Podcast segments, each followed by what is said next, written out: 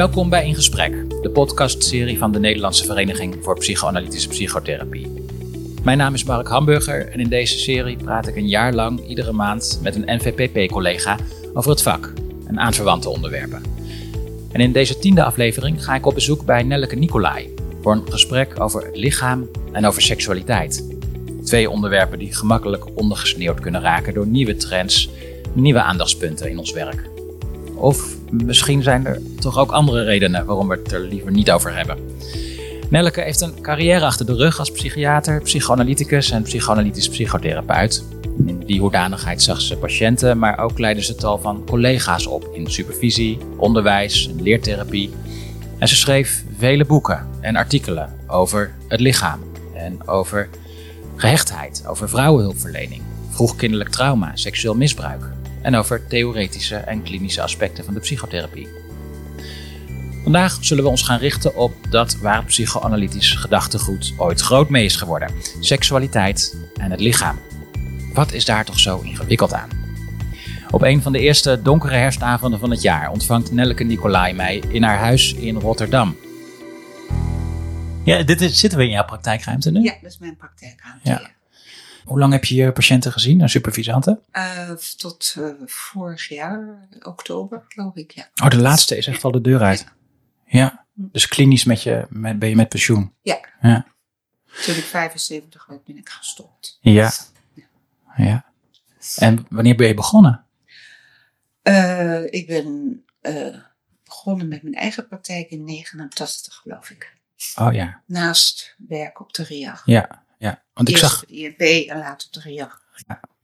ik zag je in een interview, ander interview vertellen dat je ook hier gestudeerd had in Rotterdam. Ja, Wat, eh, studententijd in Rotterdam, wat, wat is dat nou? Wat, eh, wat- op, waarom associëren we dat niet met studentensteden Rotterdam? nou, ik aan mij. ben van de eerste lichting eh, geneeskundestudenten in Rotterdam, 66, 1966. En eh, dat was een hele nieuwe faculteit met hele nieuwe jonge hoogleraren. Die eh, bijvoorbeeld, zoals Galjaard, zich met de helikopter liet vervoeren, omdat hij toen bij TNO werkte. Jonge mensen, erg inspireerd en inspirerend. Dus het was voor een kleine club eerstejaars, 160, was het een hele leuke tijd. Hmm. We moesten werkelijk alles verzinnen. Van eh, faculteitsverenigingen tot eh, ja, hoe je omging met elkaar, hoe je omging met het curriculum. Dat hebben we eigenlijk met z'n allen gedaan. Dat Pionieren. leuk. Ja, Hoe komt het dat we Rotterdam niet associëren met studentenstad? We denken het Leiden, altijd Amsterdam. NEH gehad, de Ja. hogeschool. Ja, ja. En dat is toen de economiefaculteit geworden. Er is rechten bijgekomen, sociologie in de jaren zeventig. Leuke studententijd. dus in 66. Ja, ja. Ja. 66. Leuke studententijd gehad, hè? Ja, ik wel, ja. Ja? Ja. Ben je Rotterdamse? Nou, oh, van geboorte niet, maar ik heb hier wel al gewoond vanaf mijn vijfde. Ja, Dus ik mag wel dan mag je toch wel. Rotterdammer. Mag je, ja. Rotterdammer noemen, ja. ja. Even rekenen. Vanaf welk moment zou je zeggen dat je eh, klinisch werkzaam bent geweest eh, met patiënten in de psychiatrie? Eh, toen ik 24 was en net afgestudeerd was, ben ik gaan werken bij de sociale psychiatrie. Dat was toen nog een onderdeel van de GGD. En dat was eigenlijk toen bedoeld om opnames te voorkomen. Ja, dus opname in de psychiatrie te voorkomen. Of mensen die er uit de psychiatrie kwamen te begeleiden. Maar dat was dus in de jaren 70 op de grens van het ontstaan van allerlei vormen van therapie. En toen ben ik dus klinisch, ja, klinisch gaan werken met patiënten. Ja. Groepstherapie gaan doen. Ja. Ja, Allemaal nieuwe ontwikkelingen. Ja. Ook antipsychiatrie? ook antipsychiatrie. Zat Ja. je ook in die hoek zelf? Ik heb in de gekke kant gezeten, ja. Wat bedoel Niet zoals Leon, Leo de Nobel. Die er niets van wilde weten. Nee, nee, nee. Nee, jij wel. Nou, wat bedoel je daarmee? Want ik heb aan Nou, de wij gekke kant hadden gezeten. hier in Rotterdam Trimbos als hoogleraar en Wijnand Singers. En we hadden een werkgroep met Wijnand Singers eh, over eh, ja, wat eigenlijk de psychiatrie, wat het onderliggende mensbeeld was van de psychiatrie. Wat de betekenis was van langdurige opnames. Wat we eigenlijk deden met langdurige opnames. Want het was nog een tijd dat je wel hele grote antipsychotica had, zoals Largactil, maar geen antidepressiva. En eh lithium was bijvoorbeeld nog helemaal niet bekend. Dus mensen werden langdurig opgesloten in uh, twee psychiatrische ziekenhuizen die bij Rotterdam hoorden. Santa Maria en Sint Bavo in Noordwijkerhout. En uh, ja, er gebeurde eigenlijk helemaal niets met hen. En men maakte zich zorgen dat dat leidde tot hospitalisatie en uh, chronisch, ja, chronisch gepsychiatriseerd zijn. En wat had de antipsychiatrie voor antwoord? De antipsychiatrie was, uh, breng mensen die iets hebben meer in de gemeenschap. En uh, daar zijn we natuurlijk ook wel later van teruggekomen. Maar toen was het idee op Italiaanse voorbeelden gebaseerd dat je mensen het beste in hun eigen omgeving kan opvangen mm en behandelen. Nu ben je de laatste jaren nogal veel bezig geweest met het lijf. Een paar jaar geleden het lijf in de psychotherapie gepubliceerd. Onlangs vorige maand in het tijdschrift voor psychotherapie artikel over interoceptie en lichaamseigenschap. Waarom moest dat lijf op de psychotherapeutische kaart gezet worden? Nou, ik ben, ik ben vanuit uh, antipsychiatrie in de vrouwenbeweging terechtgekomen. En daar was van oudsher altijd heel veel belangstelling voor het lichamelijke. Ik begon eigenlijk met zoiets als het Boston Health Collective. Ik weet niet of je dat kent. Hoe je eigenlijk je lichaam leert kennen, hoe je lichaam eruit ziet. Dat was een manier om de macht terug te grijpen die eigenlijk uitbesteed was. Uh, ja, artsen, medici, medische wereld, die beter zouden weten over wat je aan je lichaam mankeerde dan jijzelf. En dat idee van dat je je lichaam goed moest leren kennen, is een belangrijke stroming geweest die ik uit de psychotherapie heb zien verdwijnen de afgelopen dertig jaar. Hey. Alsof we alleen maar cognities zijn en gedachten. Ja. En niets te maken hebben met wat in je lichaam gebeurt, ook tijdens een psychotherapie. Van angst tot walging, tot schaamte, tot uh, gevoelens van uh, enorme onmacht en machteloosheid. Maar bedoel je ook dus dat er begin jaren zeventig wel veel meer aandacht voor nou, was? Nou, in ieder geval de vrouwenhulpverlening wel. Niet in de uh, psychotherapie aan zich, denk ik. Mm -hmm.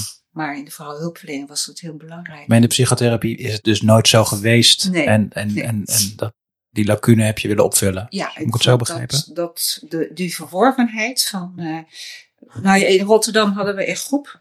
En die heette, dat was een onderdeel van Studium Generale. En die heette Tante Sjaan. En die gaf cursussen hier ook in de omgeving. over hoe je je lichaam kon leren kennen.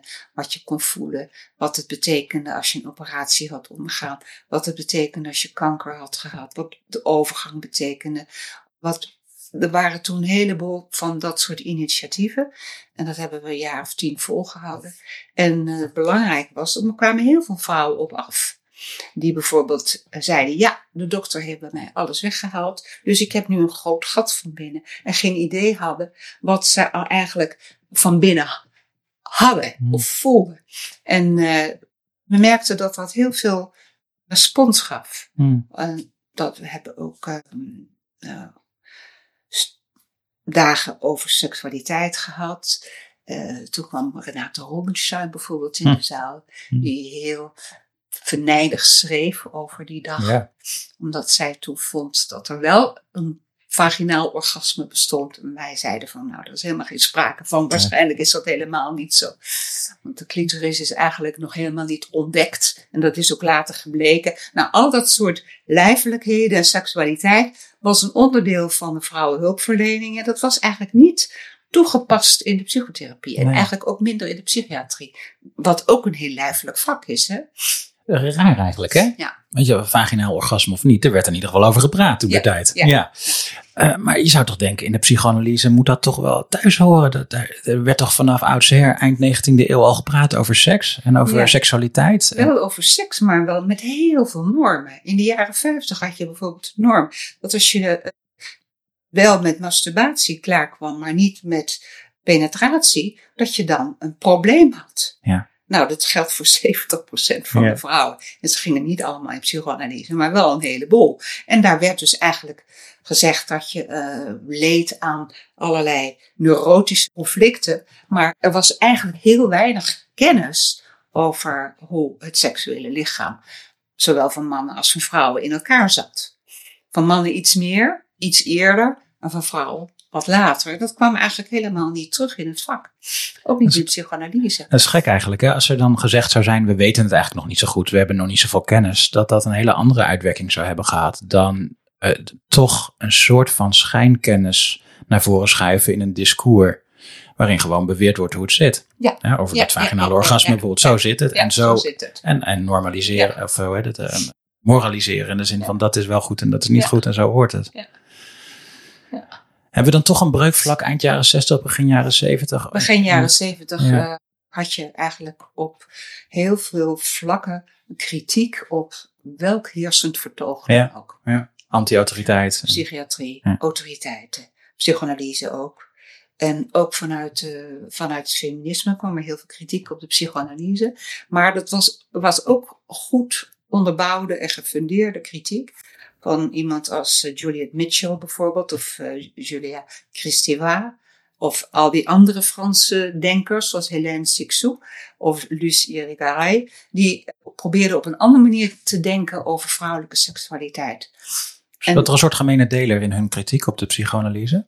Eh, nou, dat vrouwen meer waren dan te definiëren als mannen met een gesprek. Goed, we gaan het hebben over seksualiteit en over het lichaam. En over dus een periode van 30 jaar, als ik je goed begrijp, waarin je het gemist hebt. En eh, waar zag je dat aan? Van hier mist iets. Nou, dat is best een moeilijke vraag. Waar zat ik dat aan? Ik had het gevoel dat als ik in opleidingen was en artikelen las, dat het nooit overeenkwam met de verhalen van de patiënten die ik hoorde.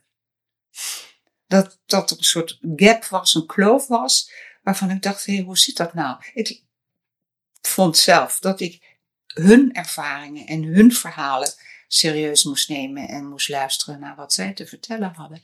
En eh, dat klopte heel vaak niet met theorie. Als je een voorbeeld geven? Kan ik een voorbeeld geven?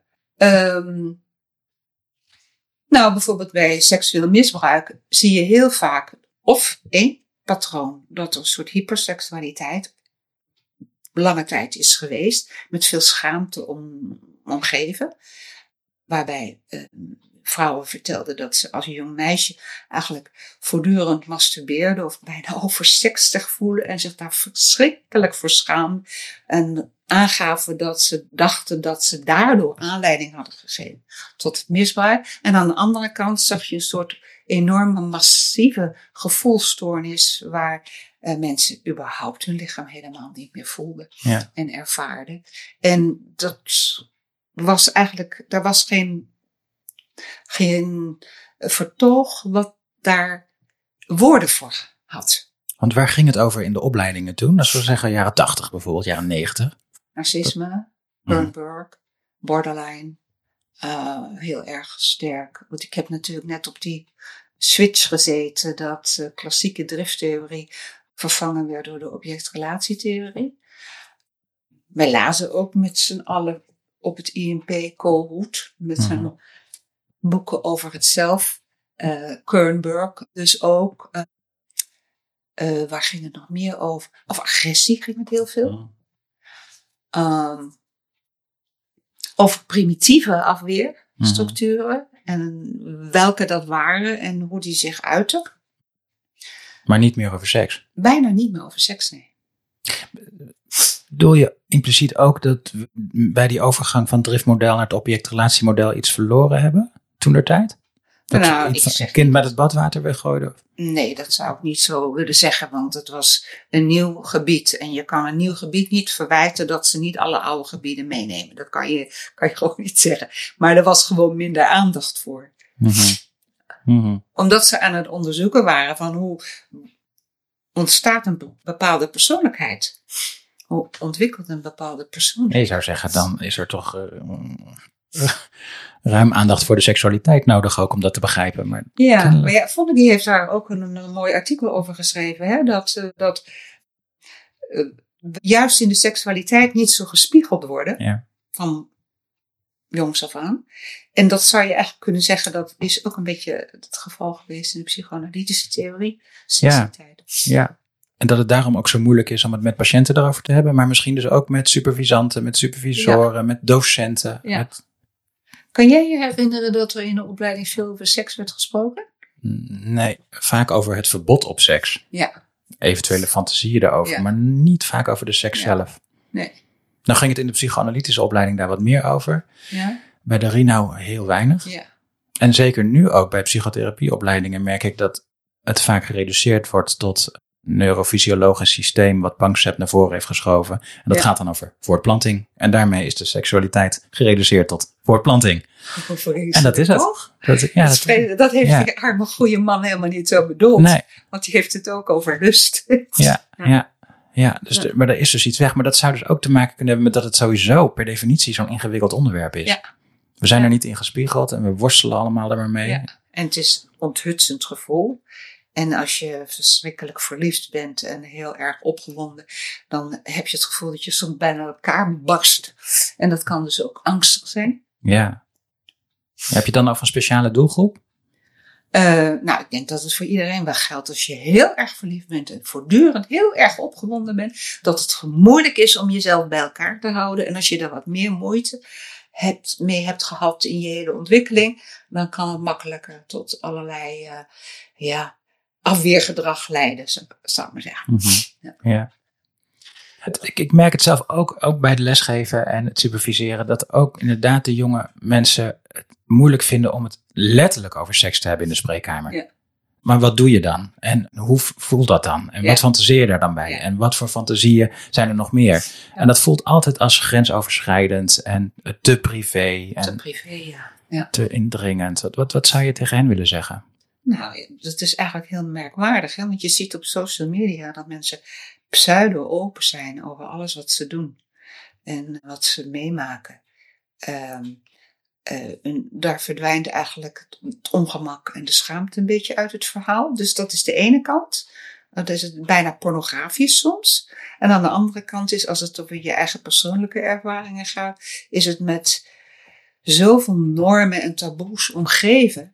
En hoe je dat. Ken je, ken je die leuke serie Sex Education? Op Netflix? Hij staat nog steeds op de lijst van te Ja, bekijken series. echt Ja? bekijken, want dat is nou een hele goede, Ah, goed voorbeeld van hoe je dat wel kan doen. ah, Het gaat over een jongen die, wiens moeder een seksologe is, die op zijn middelbare school sekstherapeut is en eigenlijk allerlei adviezen geeft aan zijn medescholieren. En dat is zo leuk en zo grappig gedaan. En het is ook zo authentiek en zo, ja, het is natuurlijk een serie, Mhm. dus authentiek tussen aanhalingstekens. Maar het is ook zo compleet met alle narigheid, de schaamte en ongemak die er ook aan eh, gekoppeld Dat zijn. is ook een tip voor, voor Echt. therapeuten in opleiding. Echt, dat is Ga niet Masters Johnson lezen, maar ga Nee. Sex Education kijken. Sex Education Ja. kijken. Want nu is het vierde seizoen begonnen en ze zijn allemaal aan het studeren of op andere scholen terechtgekomen. En ze hebben het openlijk over anale seks en over homoseksualiteit en over Ja. transgender zijn Ja. en over een, een meisje die een jongen wil worden en met testosteron aan het stoeien is en voortdurend in staat van opwinding is en zich rot schaamt daarover. Dus het is echt heel leuk. Is het dan inderdaad allemaal uit de taboesfeer en is het allemaal open en bloot? Of zien we toch heel veel problemen niet? Nou, ik denk dat dit soort openlijkheid ook, het is natuurlijk ook een soort laagje. Kijk eens hoe stoer wij zijn. Waarbij de angst en het ongemak uit het verhaal verdwenen is.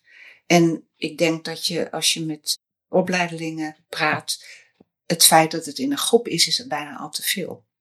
Wat bedoel je daarmee? Nou, je, als je in een groep met, over seks praat, gaan er altijd fantasieën en gedachten rond van met die zou ik het nooit willen Mhm. doen. Die is toch, ik snap niet dat die, eh, ja, maar eigenlijk is die, eh, dat soort gedachten. Dat zie je eigenlijk heel goed terug in de literatuur van jonge schrijvers momenteel. Het ongemak daarover. Hmm. Eh, Ja, dat praten over seks ook een beetje seks, seks. wordt al. Ja. In, in zekere ja, zin. Dat het bijna geen, af, dat er geen afstand meer is tussen wat je doet en wat je bent. Hm, ja. Is dat ook niet heel inherent aan precies die seksuele gevoelens? Ja, dat zou best kunnen. Ja, Dat als je het over boosheid hebt, dat Ja. je het veel meer op een afstandje nog kan zien. ja. En, ja kan je nog eh, een beetje afstand van maken. Ja. Maar als je het over seks hebt, dan heb je het letterlijk over je lichaam. Dat voel je dan ook. Ja. ja. Dan toch even terug nog naar begin jaren zeventig. Dan gaan de autoritaire normen gaan eraf. Dan wordt de seksualiteit bevrijd. De vrouwelijke seksualiteit, maar misschien wel de seksualiteit in het algemeen. Ineens was het dat was de bedoeling, toch? Jij kijkt heel Dat was graag de aan het bedoeling, maar dat, daar kwamen we al heel snel van terug. Ja, waarom werkt De het niet? pil kwam. De pil kwam. Ja. De pil kwam. Dat is Dus, hè, dus, dus ja, dus dan is er toch meer vrijheid, zou je zeggen. Maar waar, waarom werkt het niet zo? Als we de ehm, taboes en de normen eraf halen en we kunnen gewoon vrij uit seks hebben met wie we willen, waarom zijn we dan niet van alle problemen verlost eigenlijk? Nou, ten eerste omdat het over ongemak gaat. Ten tweede omdat het gepaard gaat met gevoelens van angst voor verlies. Je over durven geven. Overgave maakt ook angstig. Eh, het gaat ook over wel of niet iemand kunnen. Als je iemand bemint en daar seks mee hebt, wil je die graag ook bij je houden. En daar komt bezit bij. Het gevoel van bezit. Maar als je het gevoel van bezit hebt, krijg je ook de angst voor het verlies van dat bezit. Dus het is altijd gekoppeld aan heel veel verschillende andere emoties. Ik denk uh, aan die verschillende communes die overal in Nederland ontstonden, waar iedereen vrij was om met iedereen naar bed te gaan, waar binnen de kortste keren dus grote uh, problemen ontstonden met verplaatste, over verplaatste jaloezie bijvoorbeeld. Uh, ja, ja, ja. Je mocht je niet jaloers voelen. Ja. Denk ook aan al die partnerruil toestanden in de jaren zeventig. Ik denk dat mensen daar veel plezier bij hebben gehad, maar op een gegeven moment toch ook merkten dat het iets te ver ging en dat ze elkaar uit zicht verloren. Ja, er zit dus inherent in het seksuele iets ingewikkelds, wat, Ja. wat dus onoplosbaar is. Ja, wat volgens mij onoplosbaar is, ja. Ja. Dan gaan we naar de spreekkamer en, en weer misschien toch voor het gemak naar de jonge collega's. Alsof wij daar helemaal nooit meer mee worstelen. Hè? Maar, Nee, nee, precies. ja, of komt er een tijd? Ja, ja, ja, we- je bent al een tijdje bezig. Komt er een tijd dat het echt eh, net zo'n gemakkelijk onderwerp wordt nee, als... dat gaat helemaal niet zo. nee. Nee, het blijft ingewikkeld. Nou, soms verkeer je in, in, in een omgeving waar iedereen daar vrij en makkelijk over praat. En dan mm, lijkt het alsof je daar ook meer open voor gaat staan. Maar als je heel veel eh, praat met mensen die hele nare ervaring op Ja. seksueel gebied hebben omgaan, zoals ik dus eigenlijk al die jaren Ja. heb gehoord, Ja. krijg je ook meer mee van het nare, gewelddadige, angstige ervan. Dus ik zeg niet dat ik daar vrij uit kan, over kan praten, want ik heb natuurlijk ook de neerslag van al die verhalen in mij Ja. opgenomen. Ja, ja, ja. Dus het blijft altijd ingewikkeld. Maar Dat dan dus zitten we dus in de spreekkamer en het gaat over het seksuele lijf. Maar dat seksuele lijf is tegelijkertijd in de spreekkamer aanwezig. Ja. Inclusief mogelijke Ja. walging, maar ook seksuele opwinding. Ja, en overdrachtsverliefdheden, Ja, tegenoverdrachts, tegenoverdrachtsgevoelens. verlangens en behoeftes. Nou Ja. is jouw punt natuurlijk ook in je boek, in je recente artikel, het belang voor het lijf en dat het lijf ook weer gaat voelen. Zeker als het lijf nog niet kan voelen of door trauma niet kan Ja. voelen. Uh, maar nou wordt het natuurlijk heel ingewikkeld, want hoe werken we klinisch met een lijf dat seksueel niet kan voelen, waarbij het therapeutische doel is om het lijf wel seksueel te laten voelen? Dat vind ik zelf ook een heel ingewikkeld iets. Ik heb een aantal cliënten gehad die echt heel erg aardig op waren geknapt. Maar bleven hangen op het feit dat ze seks verschrikkelijk bleven Ja, vinden. ja. En uh, ik heb ze ook wel eens naar een lichaamsgerichte therapeut of een seksuoloog gestuurd. Omdat we zelf maar niet verder kwamen. Dat doe je dan niet zelf? Iets, nou, er is een... ik heb het geprobeerd. Ja? Om te beginnen van, probeer gewoon te voelen wat je voelt als je bijvoorbeeld je arm aanraakt. Wat is fijn? Wat is sensueel? Vind je het lekker om onder de douche te staan? Wat voel je dan eigenlijk precies? Waar durf je jezelf wel aan te raken? Waar niet? Wat is een neutraal gebied? Wat is een alarmgebied? Wat is een tusseningebied? Durf je je eigen geslachtsorganen aan te raken? Durf je te voelen wat je daar eigenlijk voelt, zonder dat je gericht bent of ik moet daar wat mee, kan dat. Dus dat deed je in een soort stappenplan. Maar bij die ene vrouw waar ik, waar ik nu aan denk, Mhm. lukte dat helemaal niet. Mhm. Ze kon wel naar bed met haar man, Mhm. Min of meer zo van denken aan, uh, niet, zij dacht niet aan Engeland, maar Mhm. aan iets anders en um, aan de dagelijkse boodschappen volgens mij. Ja. En ze heeft ook nog een kind gekregen. Maar de lust is helemaal nooit meer voor haar gekomen. Nee, nee. Dus we hebben ons best gedaan, maar het is nooit meer gebeurd. Je zit ook met het moeilijke dat, dat gehechtheidsbehoeftes, nabijheid, agressie, dat je dat heel erg experientieel kan benaderen, Ja. ook in de spreekkamer. Ja. Waar voel je het? Ga er eens naartoe, probeer er eens bij te blijven. En dan kan je mee resoneren. Dat is nou net allemaal wat met seksualiteit ook niet met gaat. wat je met seksualiteit wat eh, minder gaat doen en wat natuurlijk ook in de spreekkamer een soort gevoel van schaamte oproept. Ja. En dat kan dus niet En anders. dat kan niet anders. Dus ja. het dan- dus je moet het als huiswerk meegeven. Ja, ja, ik kan zeggen. Dus dan blijft het in de spreekkamer toch een beetje. Wij praten over. Hè? Zou je zeggen, ja. Je, je hebt, heb ik het idee, altijd, ook als psychoanalytisch psychotherapeut, graag verkeerd in niet-psychoanalytische kringen. Ja. Klopt dat? Wat was daar leuk aan? Nou, de wereld is zo groot, vol fascinerende dingen, en vol fascinerende mensen die allerlei leuke dingen doen. Ik hou van de kunstwereld, ik hou van lezen, ik hou van eh, film, ik hou van eh, in de stad eh, verkeren. Ik heb eh, nog contact met mijn jaargenoten uit 66, die hele andere dingen zijn gaan doen. Maar ook in de GGZ bedoel ik. In Ook de niet-psychoanalytische GGZ. Waar Ja. je, Nee, ik ben eh, psychiater, dus je begint met het hele brede van wat beweegt mensen die zo ja, verstoord zijn in hun gevoelens en hun gedachten. En dat eh, heeft mij tot de psychoanalyse gebracht, maar dat wil niet zeggen dat de rest van de psychiatrie mij ook niet interesseerde. wat heeft de aan de psychoanalyse jou gebracht? De psychoanalytische Een therapie. hele goede analyse, waar ik heel veel aan gehad heb. En eh, heel veel interessante theorieën, waar ik ook veel aan gehad heb. Ook een soort gevoel dat je soms artikelen leest en dat je dan letterlijk in je onderbuik geraakt wordt. Wat ik niet vaak heb met andere psychotherapeutische teksten. Ik denk bijvoorbeeld aan, zoals Beyond mij heeft, soms heeft geraakt, of eh Ogden mij bijvoorbeeld heeft geraakt. Een soort erkenning van de primitieve laag die in jezelf zit. Dat heeft de psychoanalyse meegebracht. Wat heeft de psychoanalyse en de psychoanalytische therapie te brengen in de bredere GGZ als het gaat over het lijf en over seksualiteit? Wat is nou typisch psychoanalytisch? Wat, wat zinvol zou zijn ook voor andere collega's om mee te krijgen? Eh, wat ik de wezenlijke, de essentiële van psychoanalyse vind, is dat je geen oordeel hebt. We hebben natuurlijk allemaal wel oordelen en over de tijden zijn er allerlei impliciete normen ontstaan. En die blijven ook ontstaan. Er is kennelijk een grote behoefte van de mensen om zich voortdurend van moraal en normen te bedienen. Maar het wezenlijke is natuurlijk dat je geen oordeel hebt. En dat je denkt van, oh, hoe zit het eigenlijk precies? Goh, vertel eens hoe het precies zit. Ook wat mensen lichamelijk ervaren of wat ze in het diepste van hun gedachten ervaren, dat je daar nieuwsgierig naar bent. Dat, en dat mis ik een beetje in de hele GGZ. Wordt daar sneller geoordeeld en Ja, gemoraliseerd? Ja? Ja? er wordt heel snel gediagnosticeerd en Ja. is al een oordeel. Maar dan is de psychoanalyse natuurlijk enorm veranderd, want die kon er ook wat van, hè? met homoseksualiteit wegzetten als perversie. En, Ja, maar dat, dat bedoel ik met van over de tijd zijn allerlei eh, maatschappelijke normeringen erin geslopen.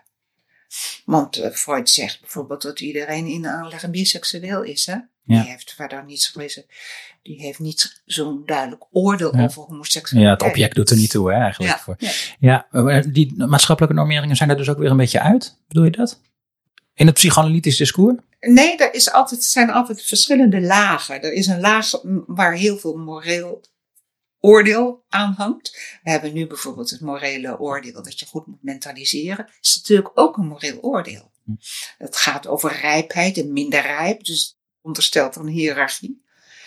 Eh, terwijl wij natuurlijk allemaal heel goed weten dat ook wij projecteren bij het leven en eh, splitsen bij het leven. Oké, dus als we dat loslaten, Ja? dan kunnen we ook zeggen dat er geen normale seksualiteit bestaat, bijvoorbeeld. Nee, er is geen normale Nee? seksualiteit. Er zijn meerdere seksualiteiten. Ja. Ja. En waar ligt dan de grens met de eh, pathologie, de afwijkingen, de perversies? Of is die er dan ook niet meer? Nou, dus over perversie kan je op, op verschillende manieren denken. Ehm, we hebben dat ook, wat vroeger pervers heet, hebben we eigenlijk al verlaten. Dat noemen we neoseksualiteit. Hè? Homoseksualiteit is geen perversie meer.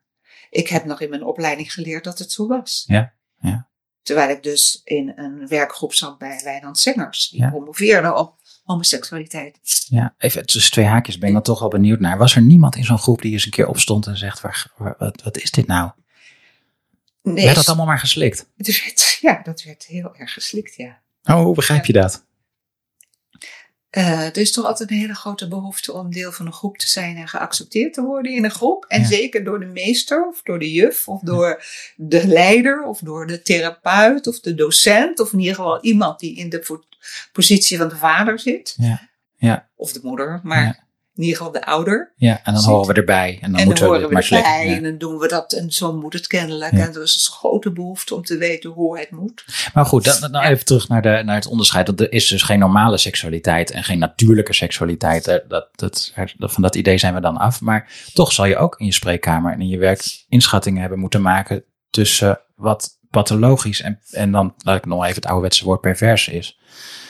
Nou, het lijkt me simpel als je de ander daarmee erg beschadigt. Aha. Ja. Kan je er iets meer over zeggen? Ja? partner beschadigt.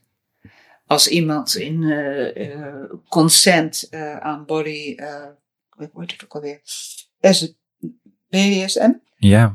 BDSM? BDSM Ja. Bonding, ja. dan vraag je je altijd af tot waar de toestemming gaat. Maar het is een, een precair machtsevenwicht waarbij iedereen, als ze volwassen zijn, elkaar toch een beetje in balans houdt. Dan is het toch geen probleem. Maar zodra het omkeert en iemand als het ware een slavin of slaaf gemaakt wordt en dat steeds sterker wordt, dan heb je, dan heb, dan spreek je van schade. Tenzij dat dan weer onderdeel is van het spel en dat ja, afgesproken nee, is. maar dat spel, dat kan dus ook, net zoals een therapie kan verwoorden, kan ook zo'n spel verwoorden. Dus dan gaat het de grens over. Ja, ja. Inderdaad, een precaire balans, Ja. hè? Dat noemde Ja. je net al. Want we hebben natuurlijk ook die discussie een paar jaar geleden gehad over die toestemming. Ja, Dat we altijd toestemming van onze partner moeten vragen. In Zweden geloof ik zelfs juridisch. ja je, je inmiddels. moet tekenen met kruis. tegen met kruis. Ja. Eh, maar dit is toch ook heel... ik- we snappen waar het vandaan komt. Ja. Maar de, seksualiteit heeft toch ook iets disruptiefs en iets transgressiefs en iets, iets stouts. En als we nu Het overal toestemming... Ja, het Het is, is per definitie onregeld. Dus als we overal toestemming voor moeten vragen en alles is van tevoren helemaal eh, bepaald, dan is er geen seks meer. Nee, eh, dat is ook het hele ingewikkelde wat je hoort in alle debatten over verkrachting. Eh, Er is net in de krant een artikel verschenen over twee Napolitaanse meisjes van 12 en 13 geloof ik, die verkracht zouden zijn door een hele grote groep jongens.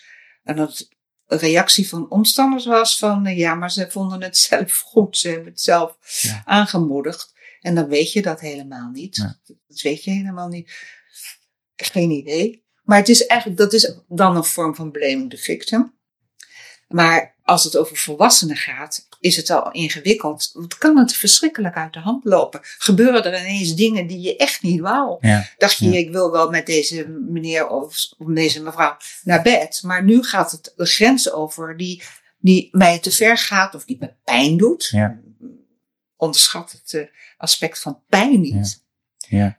Maar dat kan je niet meer terugdraaien. Dus dat is, blijft altijd ingewikkeld. Dan komt er een patiënt bij je in de spreekkamer die zegt: Ik kan alleen seks hebben als het ook pijn doet, maar dat, dat is voor mij geen probleem. Als die het zichzelf doet, als die het een ander doet. Nee, ik doe het niet bij een ander, ik laat het mij laat doen. Ja, dan- maar dat, ik eh, vind dat dat. is een, eh, dan, dan is er, als iemand een volwassen, volwassen is en ja, zo'n sadomasochistische relatie heeft en zich laat slaan met zweepjes Mhm. en daar plezier aan beleeft, dan denk ik dat er geen probleem is. Heb je jezelf nog nooit betrapt op de gedachte aan, aan het eind van deze therapie, dan zal hij dat vast niet meer doen. Hopelijk. Nee, Nee? nee, want ik denk dat sommige dingen echt heel hardnekkig zijn. Mhm. Ja, dat er ook mogelijk iets in, in verpakt zit. Wat, Ja, dat er wat- ook dingen veranderd zijn in je brein ook, Hm, die niet meer terug te draaien ah, zo. Ja. Dat Nou moeten we ja, ook niet hele- willen. Ja. Het hele, het hele circuit van eh dopaminerge beloning, Dat kan niet meer terug. dat het niet te makkelijk meer terug eh, kan, net Hmm. zo min als dat met verslaving kan. Ja, ik moest ook denken aan dat, dat in zo'n sadomasochistisch scenario, dat, dat, dat daar soms ook iets in bij elkaar gehouden wordt, Ja. wat anders zou fragmenteren en Ja. dan heb je helemaal de pop aan Ja. dansen. Ja, ik heb Dat- zelf eh, veel gehad aan de gedachte dat heel veel perversieën, toen nog zo hetende, eh, te maken hadden met het afweren van een psychotische kern. Ja, ja. Ja. Heb, heb je dat vaak gezien klinisch ook, dat het zo werkt? Ja, Ja. heb keer gezien, ja. ja. Laat ze het maar houden, Ja. want het geeft Ja. iets van structuur. Ja. Nou ja, ik heb daar geen oordeel over. Nee, Dat is ook niet de, me- de, de reden waarom mensen komen. nee, nee. Nou, maar je oordeel begint dus als iemand zegt de ander pijn te doen. Ja, de en ander. destructief te zijn naar de ander. ja. Ja, En als het over kinderen gaat. ja uiteraard. Ja. Je noemde net eh, de social media even. Ja. Ik wil Toch nog even erop in. Wat is nou typisch van deze tijd als het gaat over problemen rondom seksualiteit en het lijf? En, en de rol van social, social media daarin? Nou, is het probleem? hm, ik zie het ook bijvoorbeeld bij mijn kleinzoon, die nu op TikTok zit. Het probleem is dat er een soort wedstrijdelement is wie het verste kan gaan. En dat mensen dus het verste gaan. Eh, de meeste likes te krijgen of de meeste reacties te krijgen. En dat dat los gaat staan van waar iemand eigenlijk op dat moment zelf zit. Zodat je een grote scheiding krijgt tussen, zal ik maar zeggen, het sociale zelf op de social media en het eh, kinderlijke, vaak nog kinderlijke, want het zijn vaak hele jonge mensen. Mhm. Het kinderlijke van eh, het allemaal ook nog niet weten en ook nog niet begrijpen. Interessant, ja. Dat, ik moet ook meteen denken aan een patiënt die, die had het gevoel dat hij niet ehm, tijdens de, eh, na de date, tijdens de eerste seksuele contact, dat hij niet zijn verlegenheid zou moeten laten zien. Ja. En dat hij daar meteen, eh, dan zou, die, zou de ander meteen afknappen. Ja. Dus ik moet presteren en Ja. ik moet potent zijn en ik moet mannelijk zijn. Het, het lijkt wel bijna een soort omdraaiing van de vroegere neurose bij Freud, hè, waarin de angst was Ja. om potent te zijn Ja. en om te mannelijk te zijn. Ja. En want dan word je gecastreerd door de Ja. oedipale vader. En nu is het ineens van, ik, ik ben bang dat ik verlegen ben. En ik ben bang dat ik onzeker ben. Het is toch het eh, opblazen van het narcisme wat je in social media ziet? Wat bedoel je daarmee? Nou, dat wat je laat zien op social media is het perfecte ideale zelf. Maar dan nog opgeblazener dan, Mhm. dan je kan doen als je op straat loopt, zou ik maar zeggen. Ja, er is geen schaamte. Ja, ik heb er geen, mag geen schaamte zijn. Nee, geen onzekerheid, geen verlegenheid. Geen verlegenheid, geen faalangst. Dat is ook het grote probleem van jonge mensen die zo perfectionistisch zijn. Dat ze zich geen enkel falen durven veroorloven. Dat moet gevolgen hebben ook voor de lichaamsbeleving, toch? Want dat moet ook perfect nou, lijf zijn. niks Dus. meer gevoeld worden. Of de- de- je ziet toch een gigantische groei. Daar gaat Alessandra het over, ook over hebben op de NVPP-dag.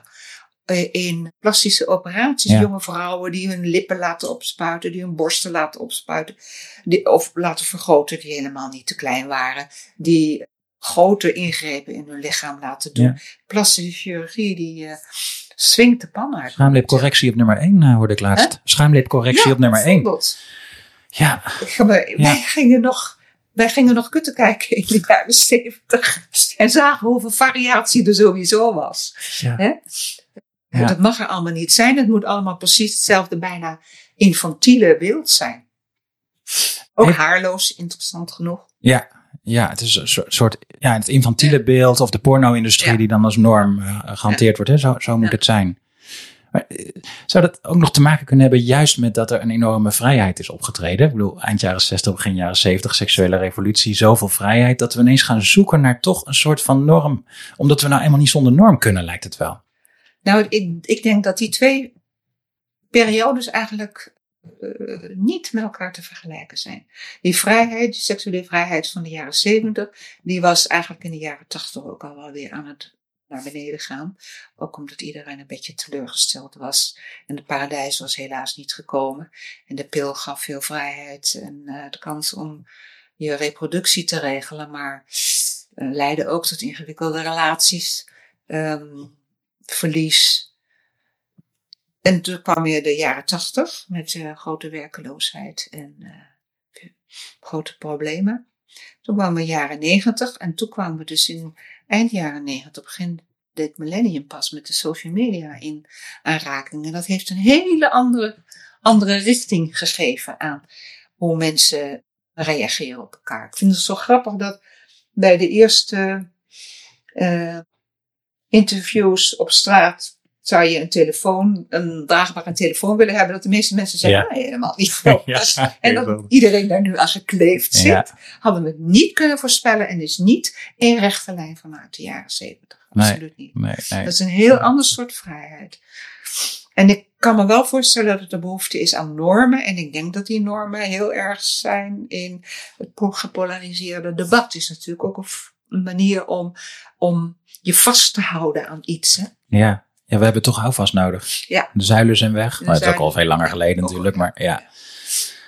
Ja, want zo vrij klinkt het dus helemaal niet, hè? Het moet allemaal perfect. Het lijf Ja. moet perfect. Ja. Ik moet eh, geen onzekerheid en geen verlegenheid. Ik moet tot ultieme perfecte seksuele prestaties komen. Ja, het moet de eerste keer altijd helemaal goed kunnen. Het mag niet fumbling. Het mag niet eh, twijfelen. Nee. Ja. Wat kan je doen voor mensen die met deze problematiek in de spreekkamer komen? Nou, dat is grappig. Als je wat ouder bent, kan je, kan je dat maken. Je kan gewoon zeggen van, ja, maar zo werkt het echt niet hoor. zo werkt het gewoon niet. Dat weet ik toevallig. Maar neemt iemand van 20 dat van jou aan? Nou, ik ben in de oma-positie. Ja, die nemen dat nu Ja? wel van me aan. Niet toen ik 50 was, maar nu wel. Oh, je zou nog kunnen denken, iemand van 20 die denkt, ja, wat weet jij er nou van, oma? Oké, nou, dat heb ik toch nog... nog nou, ik heb... Nee, zelf mijn eigen kleinzoon, die neemt mijn kennis over seksualiteit Ja, je wordt gewoon Serieus? genomen. Ja. dan eh, die van zijn ouders, denk Ja. ik. Want dat is te eng om over na te denken. Ja, ja, De seksualiteit van je ouders. ja, ja, die doen het niet, Ja. hè? Goed, therapeuten van eh, begin 30, wat kunnen zij met deze patiënten? Die misschien iets minder vertrouwd voelen met de autoriteitspositie die jij verworven Ja, hebt. Wat kunnen zij van de dertig jaren? Nou, wat ik zo grappig vond in die eh, film van eh, Sex Education, deel 4, was dat eh, hij een dickpic stuurde naar zijn vriendinnetje die per ongeluk op groot scherm te zien was. En eh, dat was een vriendelijke school, hij werd niet gepest of uitgelachen. Maar er kwam wel meteen iemand naar hem toe en die zei, ja, naar jou wil ik wel als sekstherapeut gaan, want iemand die dit soort dingen laat zien, die laat zien dat hij daar zelf ook helemaal niet eh, zo perfect is. Ah, dus ja. dat, dat scheelt ook, hè? Oh ja. Dus het scheelt ook dat je zegt van ja, maar het is ook ingewikkeld. Ook een 30-jarige kan dat zeggen. Ja, Het is ook ingewikkeld. Je hoeft, niet, eh, je hoeft jezelf niet eh, bloot te geven. Maar je kan wel zeggen van ja, het feit is dat het ingewikkeld is. Dat weten we van de seksuologie. Dat Ja. weten we gewoon dat het ingewikkeld Ja. is. En dat het niet zo makkelijk is. En dat het moeilijk is om over te praten. En dat het de eerste keer niet gaat. En dat, dat je bepaalde dingen moet weten. En bepaalde dingen moet doen. ja, maar goed, ik ben dan nu even 22 en ik ben natuurlijk toch competitief omdat ik nou eenmaal een mens ben. Dus Ja, ja, ik ja, zit competitief, dat zit gewoon in me. Hè? Ben ik mee geboren. Dan zeg ik, ja, maar ik, ik kan mezelf niet meer vertonen straks, want mijn vrienden en vriendinnen, die hebben het wel, het perfecte lijf en de perfecte seks en de perfecte relatie. Dan kan Oh, ik toch ja? niet Oh. in mijn eentje, Ja. Oh ja, wie? Noem eens wie perfect zijn bij jou. nou, ik, kan zo allemaal de social media profielen laten zien van mijn ja, maar vrienden. dat zijn niet jouw vrienden. Nee. Waarom? Wat, dat zijn mijn vrienden. Niet van de social media? Ken je die persoonlijk dan? Niet- nou, een paar wel. Wie dan? Nou, eh, Pietje en eh, Jantje. Ja, ja, ja. eh, wat- Maar vertel eens, wat weet je eigenlijk van ze? Nou, dat ze dus een hele fijne relatie hebben en dat ze elke dag seks hebben. En dat Elke eh, dag? echt. Wow. En, en, nou, en zeker, en Robert, die ken ik toevallig, maar die is gewoon echt, die heeft echt zo'n zo'n zo'n goed lijf, helemaal afgetraind en is ook nog slim. En hij heeft Ja. echt, nou, zijn vriendin is dus super, echt super, super, super knap. En eh, ja, ik vind het dan toch een beetje dat ik, ja, daar kan ik nooit aan tippen volgens mij. Nee, moeilijk hè? Ja. Ja. En Ja. dat zou je wel graag willen. Ja. Maar ik heb ook het idee dat als ik dat niet doe, dat ik ook gewoon, ja, weet je, de boot mis. Hoezo de boot mis? Welke boot mis je dan? De, de boot van mensen die het allemaal voor elkaar hebben. Ja. Hoe oud ben je ook alweer? 22. 22. Wanneer denk je dat de tijd is om te weten eh, wanneer je de boot hebt gemist? Ja, maar ik ben bang dat het dan al te laat is.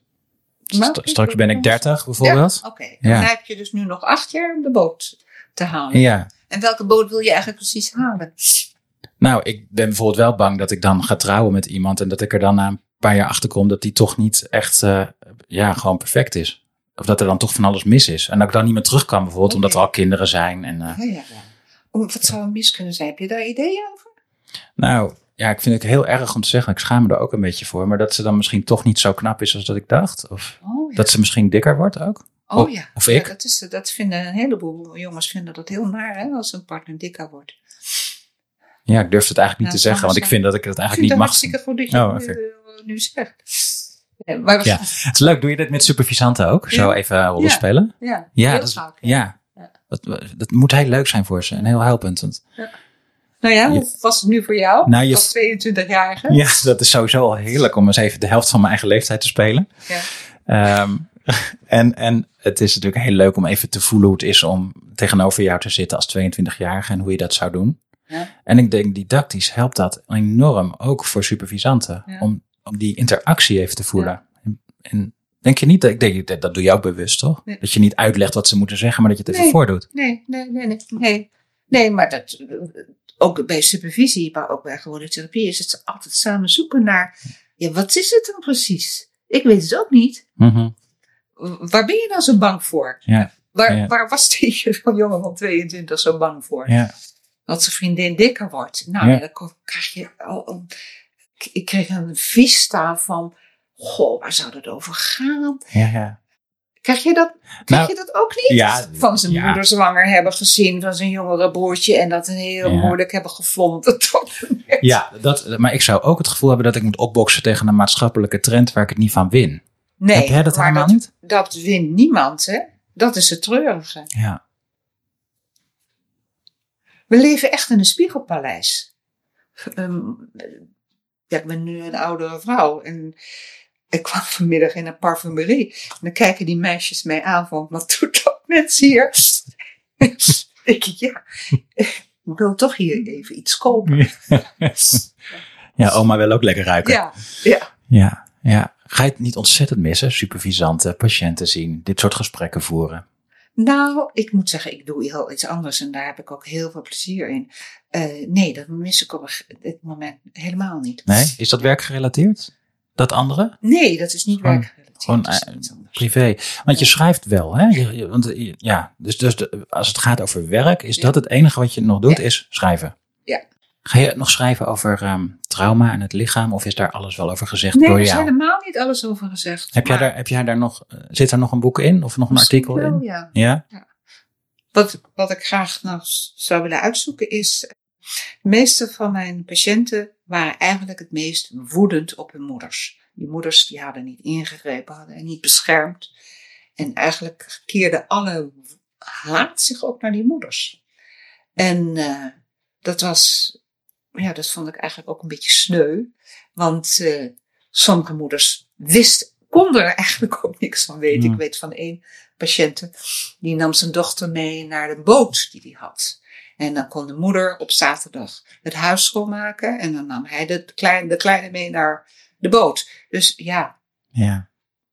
je moet wel van heel goede huizen zijn om dan aan je dochter van zes te merken dat Ja. er iets gebeurd is. Die ja. te horen heeft gekregen dat haar kop eraf geslagen gaat worden als Ja. ze er iets over zegt. Ja.